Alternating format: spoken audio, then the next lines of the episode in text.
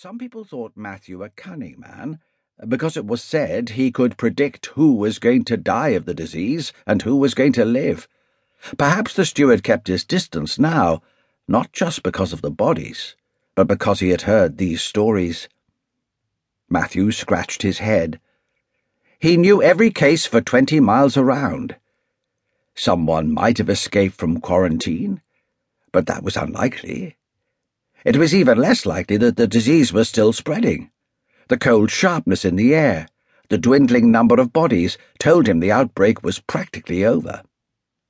Matthew shook his head slowly. Horseborn, sir? Can't be. As painstakingly as he had built his small estate, Mr. Ralph had built his voice, away from Matthew's slow burr, mimicking the cool mockery of his betters. I'm afraid it can. It's still spreading. The clouds were now edged with black, and the wind freshening. As if aware that the evening would be a short one, swifts were diving, skimming about the water catching flies.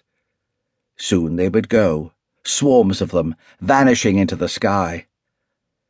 Just as the swifts knew when there would be no more flies, so Matthew knew there was no plague at Horseborn. I'll collect tea tomorrow.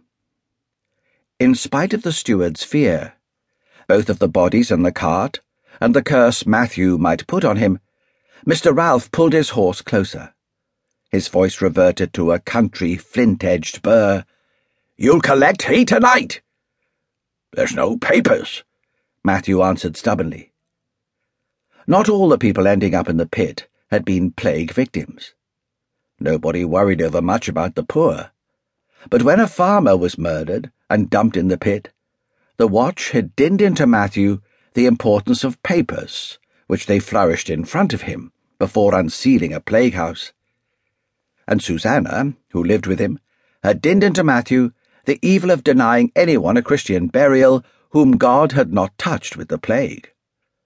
From a pouch on his saddle, Mr. Ralph produced an order. He did not bother to move any closer, for he did not expect Matthew to be able to read it. The paper was enough. Afterwards, Matthew could not remember whether there was a signature, but burned in his mind was the falcon's talons clutching a shield, the seal of Lord Stonehouse, whose word was law. The wind was bending the trees above Matthew, and what was left of the sun was buried in dark clouds. It would take him an hour to get over Shotover Hill. He would set off in that direction, and then turn back to Oxford, pleading the next day a broken wheel or a lame horse. He went to his horses. I'd best go now, he said. You'll do it. No excuses. Matthew stared at him. The steward had a reputation of being afraid of nothing, but something had frightened him. His words came out so violently, the nosegay he was holding over his mouth dropped from his hand. But still, he pulled his horse closer. Here! There was a glint of silver in the air. Matthew caught the coin, as deftly as the swifts catching the flies. His manner changed. Thank you, sir. I will give you another at the pit. Say nothing. Do you understand? Matthew understood that two half crowns were a crown, and that Mr. Ralph would be waiting for him at the pit to make sure he finished the job. The rain began shortly after Matthew left the meadow. It swept at him in great gusts as he swore and cut at the horses, struggling and sliding to climb up Shotover. At the top of the hill, to lift his spirits, he took out the silver coin. A half crown newly minted that year for the coronation of Charles I. It helped Matthew forget he was soaked to the skin. A half crown. More than a labourer's wages for a month. And another at the pit.